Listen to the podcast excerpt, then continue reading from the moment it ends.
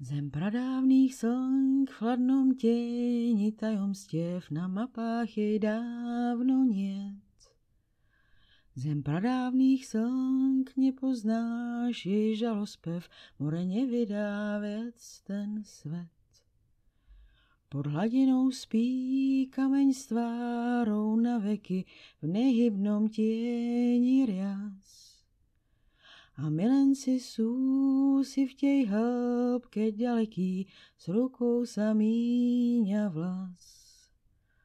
Len more cez brány čas, ženie na brehy stĺpy vln. More cez brány čas, von vynáša stĺpy vln. Zem ztratených slnk v okná blúdia oči rýb, tam hluboko niet kam újsť. Zem stratených slnk v okná blúdia oči rýb, hľadajú kľúč od úst. Pod hladinou spí kameň tvára testament v nehybnom tieni rias. Čas zostal tu stáť očami hviezd, sa díva kvet, v tej hĺbke je niečo z nás. Vítám vás u dalšího, je 46. podcastu Týdne podle argumentu. Jak jste asi pochopili, tak jsem se pokusila moji oblíbenou písni Atlantida vzdát hold Miroš Brkovi, který bohužel v minulém týdnu od nás odešel, ale zanechal za sebou spoustu krásných písniček, které si jistě vždycky rádi připomeneme. Pojďme na zahraniční události. Rakousko v minulém týdnu plánovalo lockdown pro neočkované. Uvidíme, jak naši sousedé vyhodnotí eh, tento přístup. První signály ukazují na zvýšený zájem o očkování. Těšíme se na novou německou vládu a neb u sousedů zůstaneme. Přinesli jsme informaci k vyjednávání mezi třemi stranami, německou sociální demokracií, stranou zelených a liberální FDP. Konkrétněji, Odpovědnost Německa za Evropu a svět. Jedná se o poslední komplex otázek v konzultačním dokumentu a zůstává velmi vágní. Nejprve se tvrdí, že Německo nese globální odpovědnost a tato odpovědnost počívá v posílení Evropské unie, aby dostala této odpovědnosti. Německo proto prohloubí svou evropskou orientaci. Dokument uvádí, že zahraniční bezpečnostní a rozvojová politika musí být budována hodnotově, s námi, a evropštěji a že je třeba zvýšit strategickou suverenitu Evropy. Konkrétně řečeno, německé zájmy budeme definovat s ohledem na evropské zájmy. Já bych to obrátila, ono to většinou v reálu funguje, že evropské zájmy se definují s ohledem na ty německé, ale to je taková moje drzá poznámka. Chceme provádět aktivní evropskou politiku po vzoru silnějšího německo-francouzského partnerství a v úzké spolupráci s výmarským trouhelníkem. List tím zdůrazňuje, nehledě na všechny současné konfrontace, zvláštní vztah Němců k Francii a Polsku. Formulace v dokumentu o silnější spolupráci mezi národními evropskými armádami odpovídá Macronovu návrhu, v němž by změněná role Německa jako nejsilnější politické síly v Evropě se měla odrazit také v jeho roli nejsilnější vojenské síly. Už se těšíme, že? Německé rozmístění v Afganistánu má posoudit vyšetřovací komise. Další zahraniční rozmístění Bundeswehru se však v zásadě udržuje a zároveň modernizuje jeho vybavení. Podívejte se kompletně na celý článek.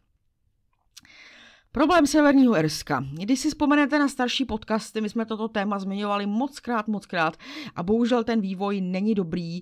Eh, já si s dovolením vždycky vzpomenu na příběh eh, ze Star Nová generace, jmenuje se High Ground někteří ho možná nejen na internetu, eh, kde se hovoří o tom, že Irský ostrov se sjednotí v roce 2024, což není tak daleko, že?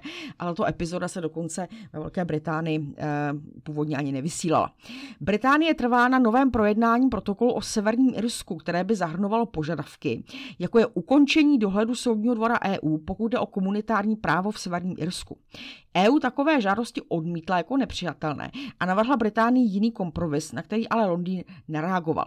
Hlavním problémem je to, že Spojené království usiluje o to, aby pevninská Velká Británie a Severní Irsko byly považovány za jednu identitu. To by také odůvodnilo pozastavení kontrol obchodu. EU to odmítla. Londýn v rámci dohody vystoupení z Unie souhlasil s tím, že Severní Irsko zůstává součástí vnitřního trhu EU, eh, který vyžaduje určité celní kontroly a kontroly bezpečnosti potravin u výrobků pocházejících z Británie. Eh, stále se točíme kolem té otázky hranice mezi oběma Irsky, eh, která samozřejmě by vyvolala, ona vyvolává určité reminiscence, po kterých asi úplně netoužíme, že? Pojďme na ceny primárních komodit. Toť téma veliké, konkrétně nárůst cen potravin. Podle indexu cen potravin, který připravuje FAO, což je organizace OSN pro výživu a zemědělství, dosáhly světové ceny potravin rekordní výše. Momentálně je index FAO na 133,2 bodech, což je o téměř 4 body více než v září a téměř o 32, 32 eh, bodů více než před rokem. Maximum od července 2011.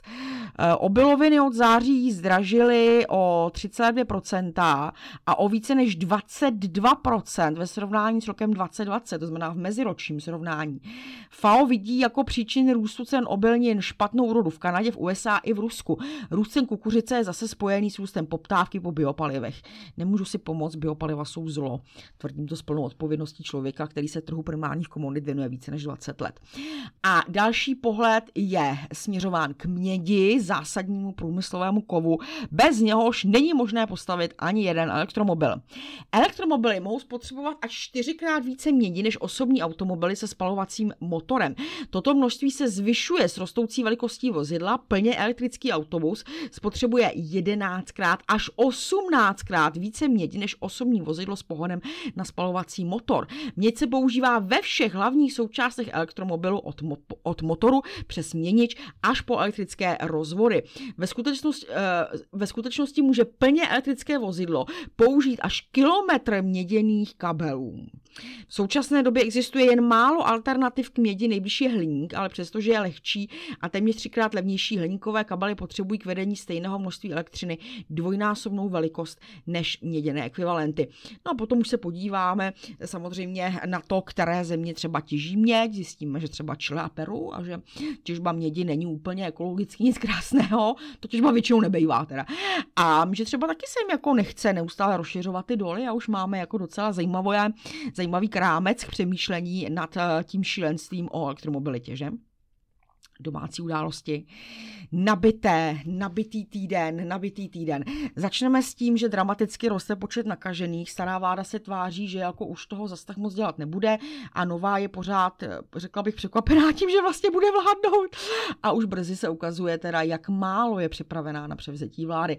Minulý týden nám přinesl přes 14 tisíc nakažených za den, rapidně se horší, horšící bože můj, čísla i o víkendu, takže zprávy špatné. K těm dobrým snad patří to, že se navýšil počet očkovaných v minulých týdnech a dosáhli jsme 70% na očkovaných, nicméně za takovým portugalském stále velmi silně zaostáváme. Tolik k tématu, že prý ty jižní eh, země jsou málo odpovědní. Houby, není tomu tak. Odehrála se ustavující schůze poslanecké sněmovny, takže radujme se olala. Paní Pekarová je předsedkyní sněmovny. To nám k životu ještě chybělo. A se svou známou arogancí, kterou kterou ukázala v pandemii, kdy chtěla propouštět lidi bez důvodu, nyní odmítá, aby SPD mělo zastoupení ve sněmovně. Já si můžu SPD myslet, co chci, ale prostě u volbách uspěli a podle mého názoru mají právo mít svého zástupce ve vedení sněmovny. Během týdne nás také obtěžovaly výlevy pirátů na stan a obráceně. Nějak nám ta romantika chlapci skončila. Eh, jsme se dozvěděli, že piráti vyděsili lidi a Bartoš byl v debatách slabý. Piráti hlasují, teda když nahrávám tenhle podcast, tak ještě hlasují o tom, jestli spáchají sebevraždu a podpoří vládu. Pan Rakušan už se nechal slyšet, že stan bude ve vládě i bez nich. To jsou ta nerozlučná partnerství. A paní Richtrová, která je taková milá, už začala naznačovat, že některá jména v koalici spolu jsou pro Piráty nepřijatelná bude to takové harmonické plné souladu. Za mě je teda nepřijatelná celá ta formující se vláda. Čím chci naznačit, abyste se už nyní těšili, i tetelice můžete, na analýzu programového prohlášení. Já jsem samozřejmě četla už tu zpracovanou koaliční smlouvu, to docela tlustý dokument, ale přeci jenom ještě chci počkat, um, zda to programové prohlášení dozná nějakých změn a upřesnění. Uh, prozatím je to komický, spíš tragikomický. Ty lidičky neumí základní uh, počty, jo. Třeba uh, slibují zvýšení výdajů na obranu, tady pípal, pardon, eh, třeba navrhují eh, zvýšení eh, výdajů na obranu na 2% HDP a jestli pak ti dobří lidé tuší, že i k HDP z roku 2020, takže velmi oslavenému, je to jako 114 miliard. Přičemž teda proti schodku, který už nyní strukturálně okolo 200 miliard, chtějí bojovat tím, že zruší slevy na jízdném, což je 6 miliard. A jo, taky nebudou zvyšovat daně. No, jsou to humoristi. Schodek rozpočtu by si měl dostat 7% HDP a ministerstvo financí příští rok čeká inflaci kolem 6%, takže očekává, že ČNB nadále nebude plnit svůj inflační cíl, který to je ve výši 2% eh, plus minus 1% bod. Samý lepší. No, já jsem se některým těmto tématům věnovala v ekonomickém článku o minimálním mzdě zvyšování sazeb ČNB a podobně. Pán Jurečka se se svým traktorem zřejmě přemístí na MPSV, které nějak nikdo nechce. To bylo keců ze strany Richterové, Pekarové, jak je ta Maláčová nemožná, jaký skvěle nahradí. A najednou nám tady bude zaskakovat zemědělec Jurečka. Tak on to jako je jeden z nejtěžších rezortů, takže dámy si raději vzali teplou sesli a dobře placenou sesli. E, ve vedení sněmovny a horký, horký brambor zřejmě přenechají zemědělci a lidovci. Pan Michálek asi nebude ministrem pro legislativu, nebo co to vlastně mělo být za funkci, protože na Pirátském foru jsou prý lidé neznalí politiky. A to mají Piráti jenom 12 členů, takže to opravdu není masová strana. Ale byli proti kumulaci funkcí, takže pan Michálek, když bude předseda miniklubu Pirátů, zřejmě už nemůže být minister. Škoda, že už nežije Kavka, měl by hodně inspirace. Eh, vláda podala demisi, teda ta Babišova vláda podala demisi a taky prý rozjela brutální kampaň na očkování. No, upřímně, některé lidi prostě nepřesvědčí a podle mě ani nemá cenu to zkoušet. Za to já bych teda vyzkoušela tyhle ty mudrce zaplatit tu zdravotní péči, až skončí na kyslíku nebo milotělním oběhu. Já opravdu nevím, proč bych měla jako ze svých daní platit za tyhle ty obdivovatele náckalandy. Restauratéři zjistili to, co jsme tady psali od začátku, opět se odkážu na své staré podcasty a sice, že možnost zavedení stravenkového paušálu je nejen daňově optimalizační kanál, to je hospodským jedno, ale že to taky znamená, že lidé tolik nechodí na obědy. Kdo byl to byl řekl? Pánové, to se trošku myslet. Když lidé místo stravenky dostanou přidáno k platu, tak si často koupí prostě něco zakousnutí, nějaký chleba, ale rozhodně je to mnohem menší motivace jít na oběd. Přišel nám článek od Dua eh, Pavel Šaradín a Markéta Zapletalová, kteří se věnují kompetencím nové vlády. Napsali. Občany bude zcela určitě bolet řada ekonomických návrhů, kterými bude vláda léčit českou ekonomiku. S největší pravděpodobností vše zaplatí nízkopříjmový a střední třída, což bude eh, pro vládu cesta nejjednodušší. Poukazuje na to jinak absence návrhů v programech koalic nebo povolební nesmyslné sliby. Spolu se chce soustředit zejména na výdajovou stránku rozpočtu. K nejznámějším návrhům patří propuštění 13 státních úředníků. Když dostala předsedkyně TOP 09 otázku, o kolik lidí půjde, říkala, že nižší desítky tisíc úředníků, zhruba 30 tisíc. Když se ale podíváme na počet státních úředníků včera, těch je zhruba 69 tisíc. Opravdu bych chtěla paní Pekarová propustit téměř polovinu z nich. Určitě ne, jen se v těch číslech nevyzná. Já tady doplním, že si plete uh, kategorii státní zaměstnanec a úředník paní Pekarová si budete hodně věcí. A úsměvná byla povolební odpověď ekonomického experta ODS Jana Skopečka, který řekl, že by schodek státního rozpočtu řešil tak, že místo policejní BMW by koupil Superby. Čímž by z potřebných 100 miliard ušetřil asi tak žádná celá 1% částky. No, já jsem se také věnovala ekonomickým tématům. Um, například o šok týdne se postarala ČNB, uh, já jsem se tématu inflace věnovala v podcastech již mnohokrát, musím ale zopakovat, že ČNB ve svých predikcích inflaci katastrofálně katastrofálně podcenila, vys třeba kontrast mezi současnou a jarní predikcí. A její současné dramatické kroky směrem k navýšení úrokových sazeb je potřeba interpretovat i v tomto kontextu. Šokovat trhy, aby se zapomnělo na to, jak špatně si ČNB vedla při čtení světového vývoje. Potrhuji.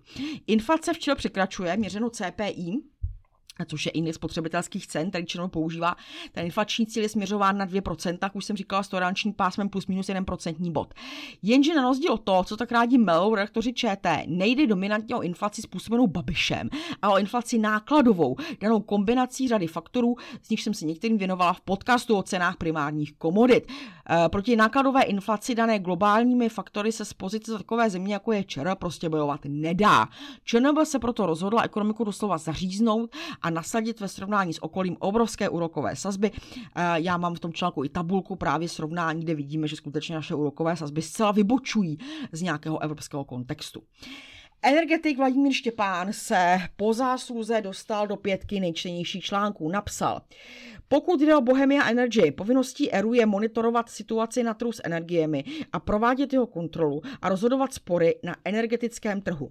Situace byla do značné míry předvydatelná, když ceny energií začaly narůstat už od roku 2019 o desítky procent. Problematičnost Bohemia Energy jako dodavatele si ERU musel být vědom ze své úřední činnosti, minimálně z počtu a druhů stížností, které na ERU zaslali nespokojení spotřebitelé.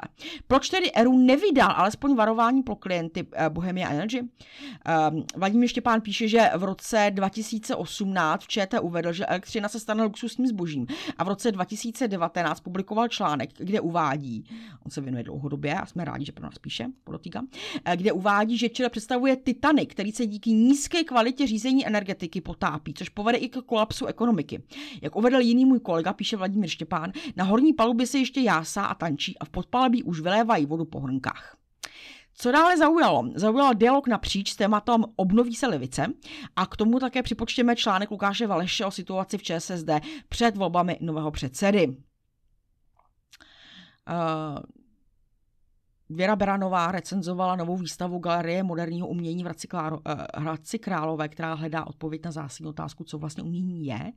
Jiří Malinský pokračuje ve svém seriálu o vývoji sociální demokracie, což když se tak dívám na ten článek Lukáše Valeše i dialogu napříč, tak si říkám, jestli ten vývoj už není ukončen, protože upřímně s lidmi, jako je pan Šmarda v čele, já si teda žádnou budoucnost této starobylé strany představit nedovedu. Přinesli jsme obsáhlý rozhovor s Oskarem Krejčím o Číně a jeho nové knize Geopolitika Číny, eh, na což, jak už jste zjistili, v pondělí před odvysíláním tohoto podcastu jsme navázali ukázkou z knihy. No a uh, to jsme nějak nakynulo ten podcast, takže pro tento týden je to vše. Buďte zdraví a příští týden naslyšenou. Loučí se s vámi Ilona Švihlíková.